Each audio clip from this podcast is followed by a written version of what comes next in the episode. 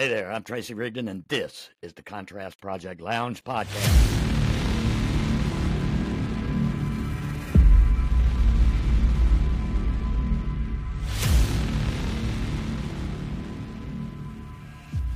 In this podcast, each episode is a journey through captivating interviews, engaging dialogues, and personal anecdotes that explore the depths of arts, culture, politics, and everything in between.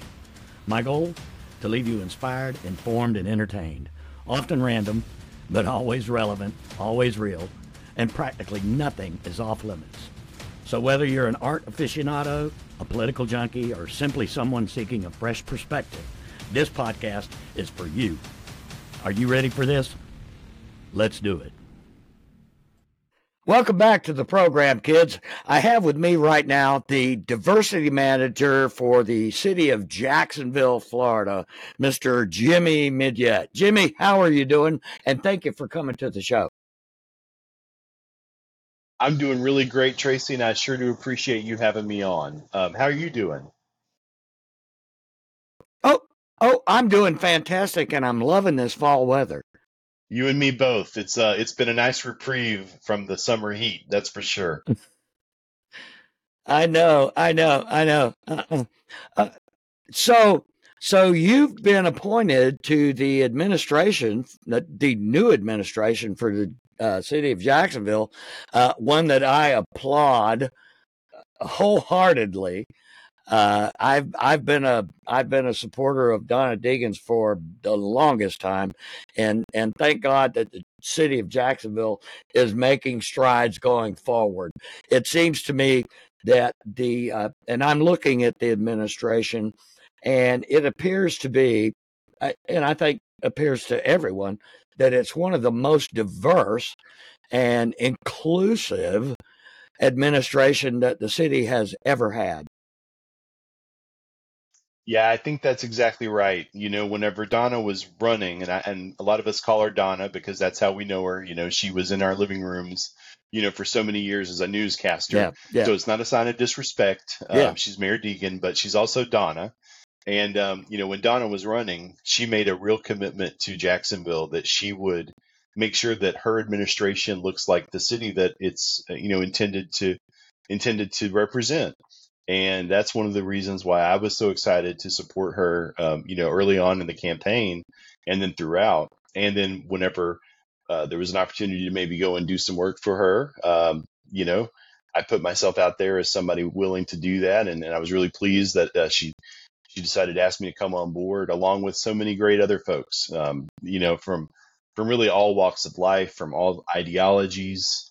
She's been very methodical in ways about staffing up in a bipartisan, you know, multiracial, just diverse way. And it's to Jacksonville's benefit. Oh, I wholeheartedly agree with that. The city has needed this breath of fresh air for a long time. Now, as the diversity manager of the city of Jacksonville, describe to us, our friends, fans, followers, your key responsibilities and how you aim to promote diversity and inclusion in the community. Great question. So I'm technically housed within a part of the city called the Jacksonville Human Rights Commission, and the work of the Jacksonville Human Rights Commission is to enforce our non-discrimination ordinances, which I had a role to play in helping to amend a few years ago whenever we added sexual orientation and gender identity to our list of protected categories in the city. So now I find myself in the city department that is tasked with making sure that people are able to rent an apartment, go out to a restaurant, or stay in a hotel, or really access any job, any public accommodation, any piece of housing without being worried about being discriminated against based on who they are. So my work as diversity manager within the Human Rights Commission puts me right on the front lines of the things we've been talking about. And, you know, today, for example, I was out at the FSCJ doing a table and just talking to students about their rights. It happens to be, as we record this, it happens to be coming out day. And so I was able to be out for the FSCJ student coming out day celebration, where I just talked to them about all the various rights that they have by virtue of being Jacksonvillians or Jacksons, depending on whether you which of those titles you like to use. My buddy Bill Delaney really likes the word Jackson, and I really like Jacksonvillian. So, but in addition to those things, we've been very busy with the aftermath of the racist motivated shooting in the Newtown neighborhood. Yes. Bringing together the community and talking about resources that are available, and just talking about how diversity is a strength. And whenever we have people coming into Jacksonville from out of the community, with racist ideas and literally, hurting our fellow citizens, that has an impact. And so the Human Rights Commission has been talking about that a lot, and trying to think of ways that we can come together and have more dialogue around the city about our differences and why those are things that we should celebrate rather than have them be things that motivate us to do harm to one another. So this is right up my alley. Things that I think are very important for a city the size of Jacksonville, and it's great to work for a mayor that's committed to it. In addition to having me on at the Human Rights Commission, she has Dr. Parvez Ahmed formerly from the University of North Florida, as the Chief of Diversity and Inclusion for the whole city. So the things that I've been talking about, he's doing them on an even more macro level, just out there. Mm-hmm. And then my closest boss that I work with is a guy named Dr. Rudy Jameson, who is a fantastic understander of diversity, and he's running the Human Rights Commission, and it's really just a dream team in my mind of just great professionals, people who love this city, who love Jacksonville with all their heart, working on these things together. And that's a fantastic thing. You mentioned, and like I said, the city of Jacksonville has just become a beacon, with the new administration, with all the diversity and inclusion. Her administration is just extremely impressive, very impressive. And she was recently the Grand Marshal at the Pride Parade in the Riverside area, first of its kind in Jacksonville, Florida, a mayor being the Grand Marshal at the Pride Parade. That's right. Yeah, just this past weekend, very recently, she was right there in the convertible at the front of the line. Her husband Tim Deegan was in the convertible there with her. She had a great time, and her message for everyone is this city is for everyone.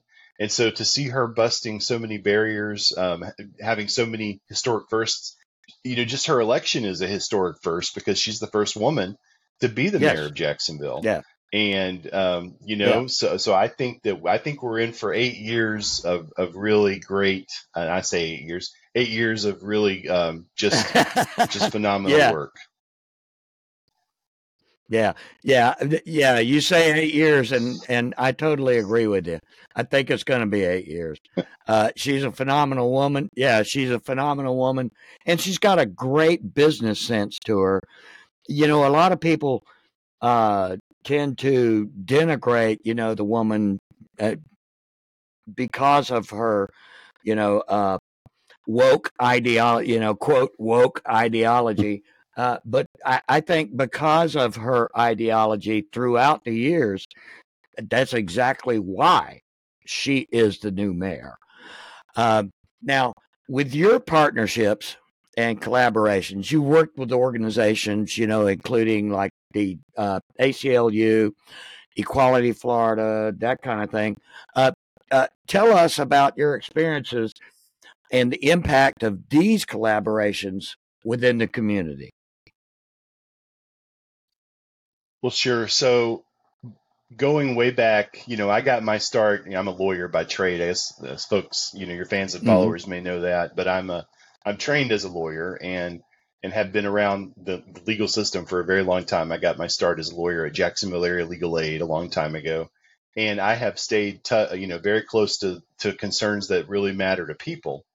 And, whenever I was a staff attorney at the ACLU of Florida, I worked on, pretty complex constitutional cases having to do with, the rights of transgender folks to access healthcare, or the rights of constituents to not be blocked on social media by their elected representatives.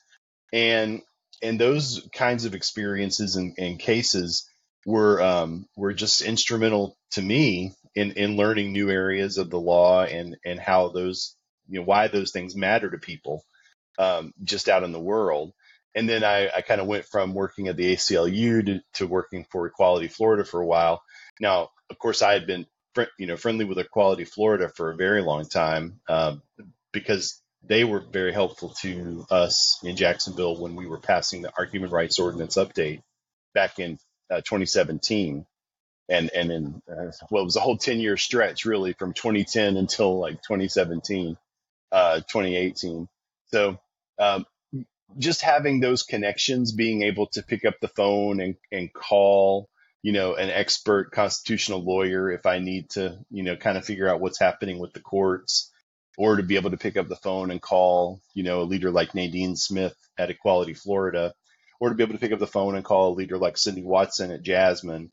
More locally, those are the things I think that are helpful to me in this role, and that, the mayor recognized could be used to kind of leverage, the relationships that I have to do this kind of work, right, and make sure that everyone feels included. Oh, fantastic. Now, challenges that you have faced personally, advocacy work can be quite challenging.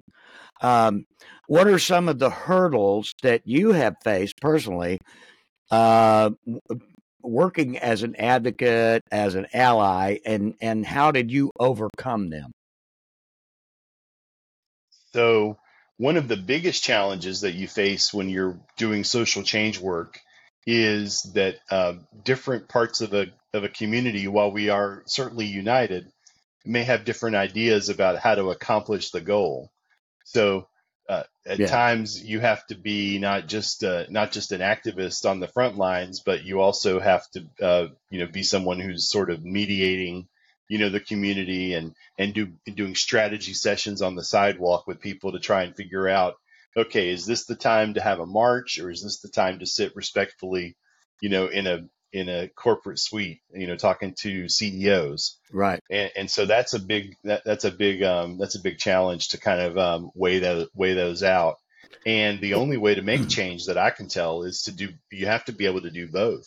You have to find the right time, the right mix of sort of activism and respectability politics, to throw out a phrase that some people will use. And so for me personally, as somebody who's, really committed to making change and making Jacksonville the best place it can be, that was a challenge. Another challenge that I've kind of overcome or hurdled to be jumped was, I'm a native of Jacksonville. So sometimes it's really hard to see your home whenever you've always lived in it. And so that's why it's important that we invite and kind of welcome people who are from different places to sit at our tables with us and help us understand, well, how are things done in whatever other place? How did this fight get done in Atlanta? How did they do this in Orlando? Not because that's going to be a roadmap, but just because it's, useful to know for those of us, few of us who are natives, to understand how other places work and wrestle through these things. So those are a couple of the things that I've been, kind of cognizant of. And, the third thing is as well, and this is where it kind of gets you, we each all have our own biases that we have to overcome. when we're doing intersectional social change work. So, you know, I am as white as I could possibly be. And so I have to just get it out of my head right now that I know anything about what it's like to be a Black person in Jacksonville, or, you know, someone who struggles with gender identity, or someone who is a woman, you know.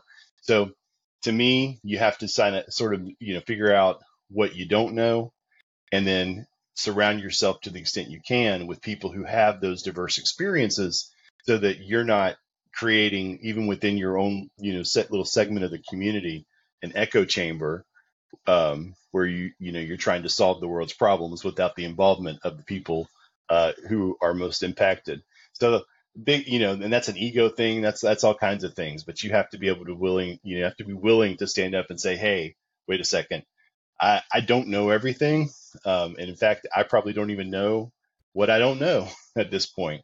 So we got to get some other folks in here. Those are the things that I've been challenging to me, and that's where I've kind of landed.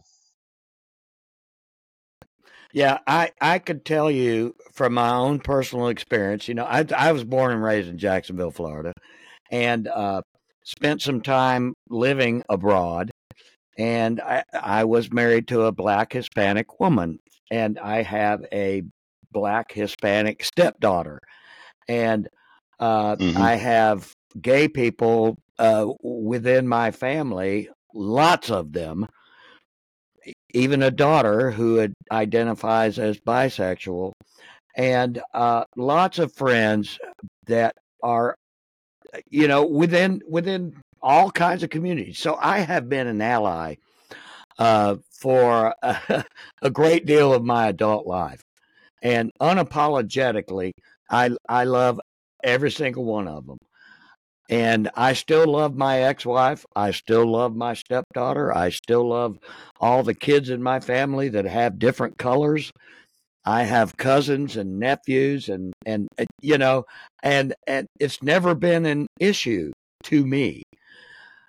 And one of the things I want to ask you, as someone who is involved in the community, and someone that happens to be an ally, you are an ally, I know that, community engagement. How do you engage with the local community to create awareness on your level, both personally and professional? How do you engage with the community to create awareness about human rights and diversity issues, and how others can get involved? So that's a great question. And you are a great ally. You're exactly right.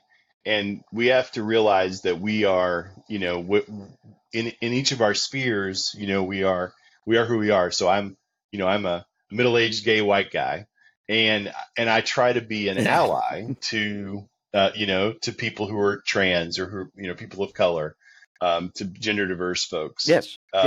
So one of the ways that I have worked on that is to make sure to always show up for others. So, you know, in the context of fighting for LGBT rights in Jacksonville, we would have rallies and events and things. And I would want those to be very diverse. I would want to make sure that, you know, everyone was welcome to those events. And the only way to roll out the red carpet and expect people to actually participate with you is when they have seen you out participating with them.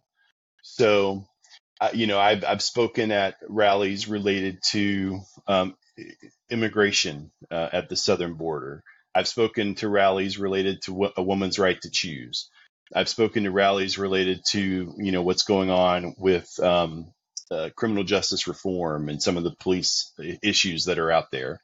I've spoken at rallies related to what's happening with our trans community and the awful bans on trans healthcare.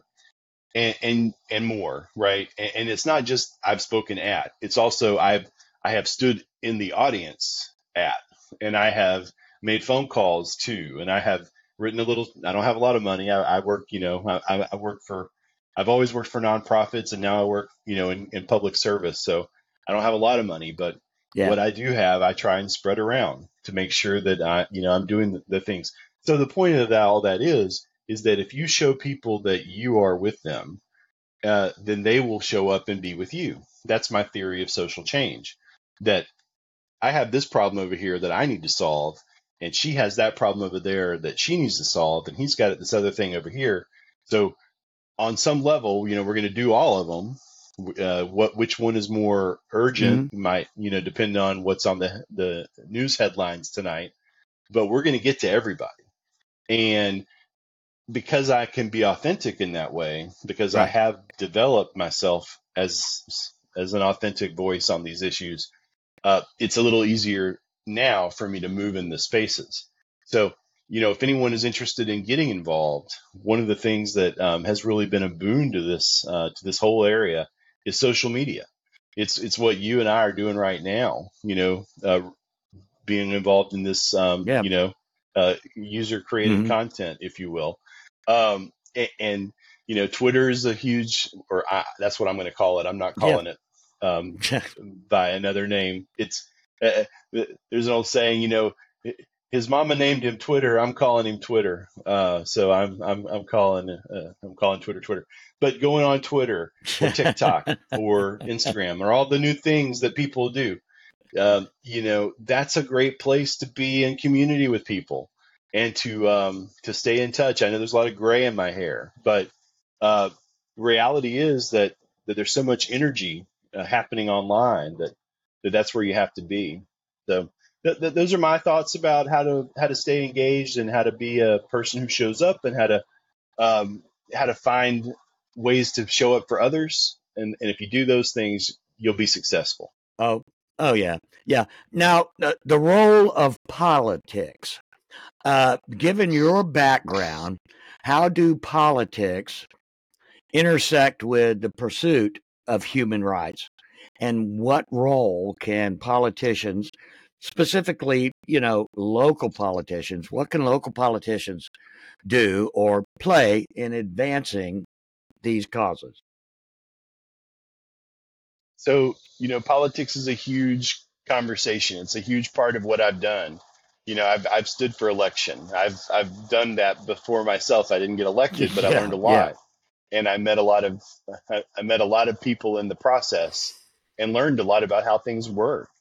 So the opportunities for local elected leaders to impact human rights is tremendous. The reality is, and I just go back to the HRO because it's like a little study that you can almost look at. When we began in 2010 working on the human rights ordinance, we didn't have a commitment from any local elected person. And then whenever we filed our first bill, Council Member Warren Jones, who's on the school board now, is the person who filed the bill for us. And that bill went down 17-2. 17 council members voted against it, and only 2 council members voted for it. And they were Warren Jones and Denise Lee, who just passed away. So that was in 2012. Yeah. 5 years later, in 2017, we had been through one critical electoral season. So my community got really smart about elections, and we put together a political action committee, and we endorsed candidates, and we knocked on doors, and we made phone calls, and we wrote checks so that we could help put together the kind of a city council that we would need whenever we came back to get the human rights ordinance passed. And that was, that's exactly what we did. We, got involved in who would be the mayor. We got involved in who would be on the council. And by doing that, a few things, right? We made relationships with those people. Like, whenever you're in the trenches with these folks, helping them to get elected, they are much more likely to be, amenable to your phone call whenever you make it. So it's just so important to do that. And so what I would say is that local politicians, whether it's a council member or the sheriff or mayor, they all have a tremendous role to play whenever it comes to human rights in our city.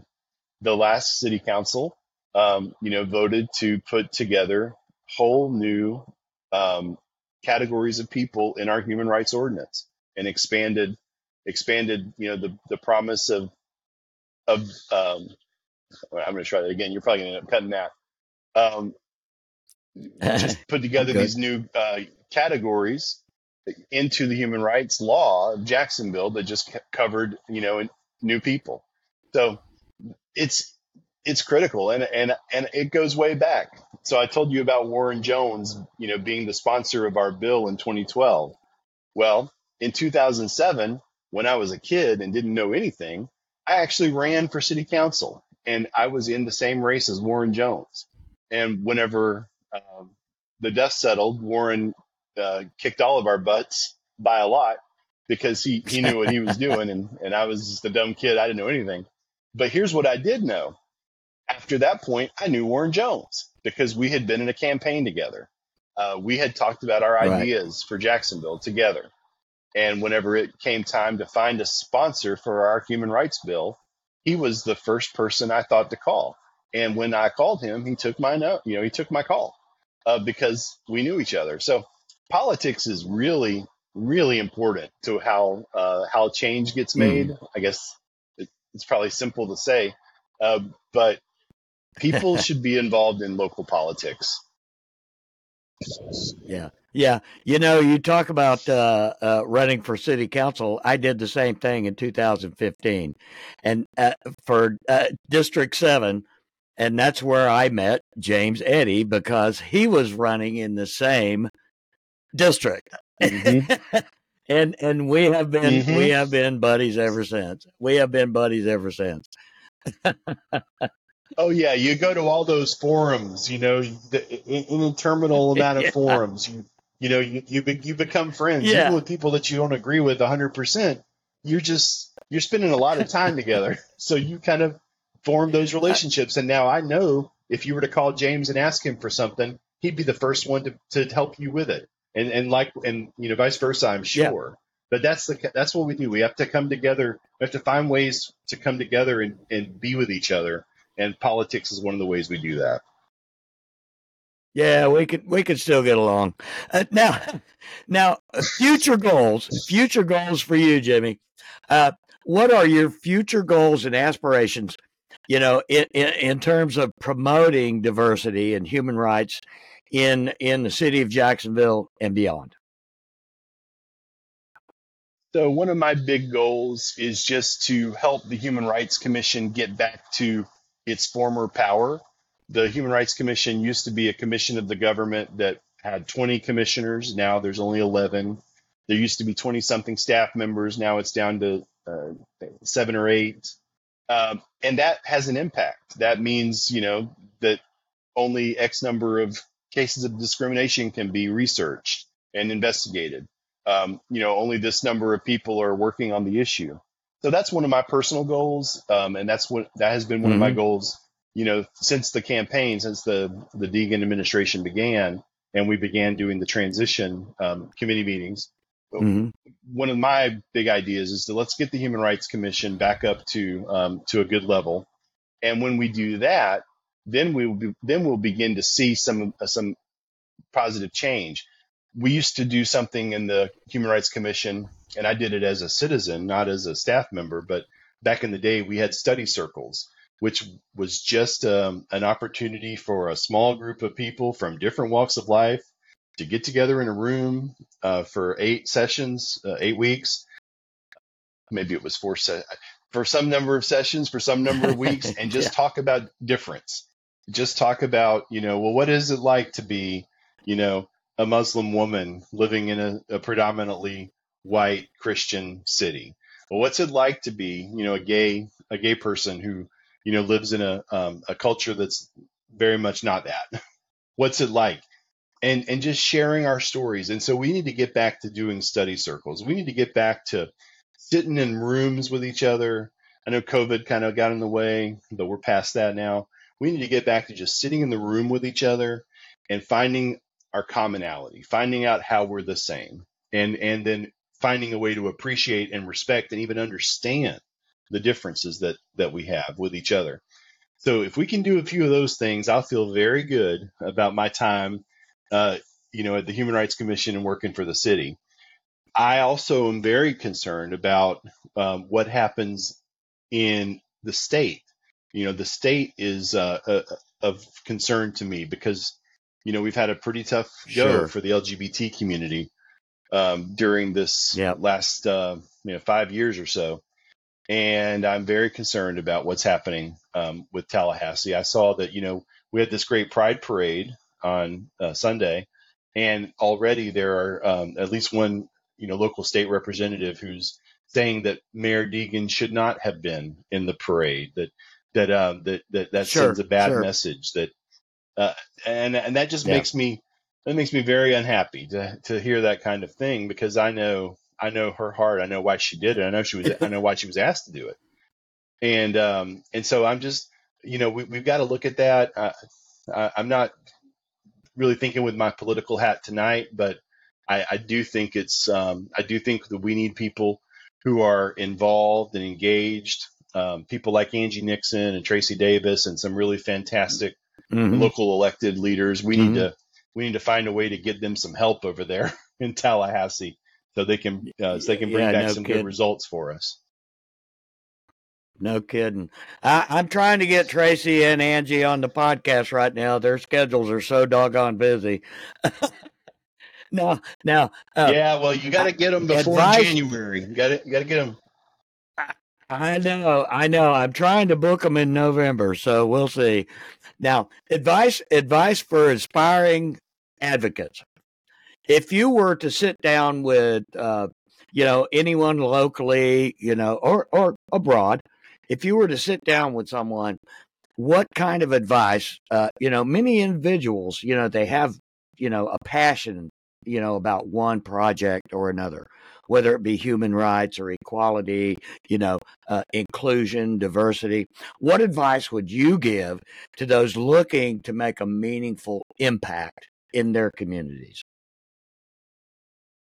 Well, I give this advice. I was actually, I think I alluded, I was at FSCJ today talking to some students who asked me that very question, how can we be you in the future? How did you get to where you are? Yeah. What I would tell them today is exactly what I wish someone had told me. Pay attention, read the press, know what's happening in the newspaper, whether it's what's happening down the street, down the interstate, or even around the world. Everything that's happening in the world today, in Israel, is going to be relevant to what happens in our neighborhoods in, tomorrow. So it's very important in my mind, this is my advice, to stay informed about what's happening in the world. In some ways that's harder than it's ever been because there are fewer newspapers. It's harder to get good, accurate information, but in some ways it's even easier because there's a lot more citizen reporting, around the world. It's just tougher to know how to sort through it, but stay informed. That's number one. Number two, look for allies. Go ahead and begin to think about intersections and ways that you can help others. If you want to make change in your own community or you want to bring forward your own idea, the best way to do that is to partner with others and help them accomplish their own goals. Because with their goals accomplished, with help by you, they are much more likely to turn around and help you. And, many hands make light work. That's absolutely the truth. So stay informed, make alliances, and three, show up. You've got to show up. If you want to, be involved in politics, volunteer on a political campaign. If you want to get into media and break through into something like what you're doing right now, be a production assistant. Volunteer to help, down at the public radio station. Just show up. If you want to, become a public policy person and help, maybe help write laws in Tallahassee or even at the city, start learning now. Read legislation. I know it's boring. I know that it's maddening, but read those bills. Read what the city council is up to. And and watch it. You know, you can go online and watch any city proceeding going back for quite some time. Yeah. Go back and watch the HRO vote. Go back and watch, you know, what's been going on lately, and just begin to participate. Everything that we are talking about tonight is built on participation. So go and participate. Yeah. Yeah, I totally agree. Whenever you're available to do so, go to the rallies, go to the city council meetings if you can. Not everybody is available to do so, but far too often people just don't know that they can go to the city council meeting and sit in and watch. It amazes me how many people don't know that you can do that. You can just go to the city council meeting and sit there and watch and listen and find out what they're doing. And then you can go online. And it's free. And watch the whole process. It's free. They don't even charge you. You get a show for free. It's amazing. No. I cut you off with that joke there. You were making a really good point. But yeah, people can go and sit and just sit there and watch what's happening. Pick up a copy of the agenda on your way in and follow along. It's entertaining, if nothing else, because people are, you know, I'm a people watcher from way back, and that's really what it is. You're kind of watching, you know, the council's doing its thing. The people who come up to talk about public, you know, comment, they talk about their concerns. They're doing their thing. It is fascinating stuff. I would tell you that some of the most entertaining ones that some of the most entertaining ones that I've been to were first the HRO, and then secondly the, you know, taking down the Confederate monuments. Those are extremely entertaining. Yeah, they can be. They're a little bit tough sometimes for the other people in the audience, because they're so, people come with such passion about these things. But you're exactly right. People will say something funny. There will be interesting jokes. You know, it's really fascinating just to watch local government happen. Yeah, and I hate to kind of say it and put it out there, but you know, it's kind of like you know the website, The People of Walmart. Yeah, I've seen that one. Oh my god! I could probably be on that one sometimes. Well, you know, I tell you what, Jimmy, it's been a pleasure having you on the podcast, and I don't have a final question for you. I'm just going to ask you to give us a closing thought. Well, first and foremost, thank you for having me. This has been entertaining. I love listening to your podcast, so it is a real thrill for me to be on. It is really entertaining. And speaking of entertaining, it is entertaining and it's informative. And you have put together a very good program, and the folks that you know, the diverse folks you know, are just really wonderful to listen to. So I just give you that little plug. It's really an honor to be sitting where so many others have been, and that's just my thought, that we you know, whenever you ask me to do this, here's my closing thought: we've got to support each other. You know, my thing is not to have a podcast, you know, my thing is to do these other things, but your thing is to have a podcast. And if you're going to have a successful podcast, you got to have people to come on and talk to your listeners, hopefully people who are engaging and who have something interesting to say. So we've got to help each other. I had to come on your podcast. When we were having the HRO, you were right there, you know, all the time talking about your diverse family and why it was important that we have sexual orientation and gender identity added to our non-discrimination protections. Yep. You know, whenever you have a friend who's an artist, you know, buy their art. Whenever you know, you got a friend who's in a band, go to her show. That's my closing thought. We are all in this together, and there is no way that we're going to get out of the trouble of this world alone. We've got to work together. So show up, be with people, love on people, and when you can't love on people, maybe, you know, walk away and, you know, just don't say something bad about the people. But we're all in this together, And my thought is that we've got to help each other out. So thank you for helping me out. Thank you for being here, Jimmy. I tell you what, you're welcome to come on the program anytime, and anyone else in the administration that you work with and share offices with. Tell them they're welcome. I will definitely put out that invitation. I think you'll get some takers. But thank you again. Thank you so much. I will see you soon. Bye now. All right, my friend. Well, that's a wrap. Another fantastic episode of the podcast. You can find us on all the social media platforms, wherever you surf, Facebook, Instagram, Twitter X, Threads, wherever. Don't forget to like, share, and comment. And on our YouTube channel, don't forget to like, share, comment, and smash that subscribe button. If you're streaming audio for the podcast, you can find us wherever you get your favorite podcast programs. In the meantime, I like to tell everybody, take care of yourselves and each other. Until next time. Peace.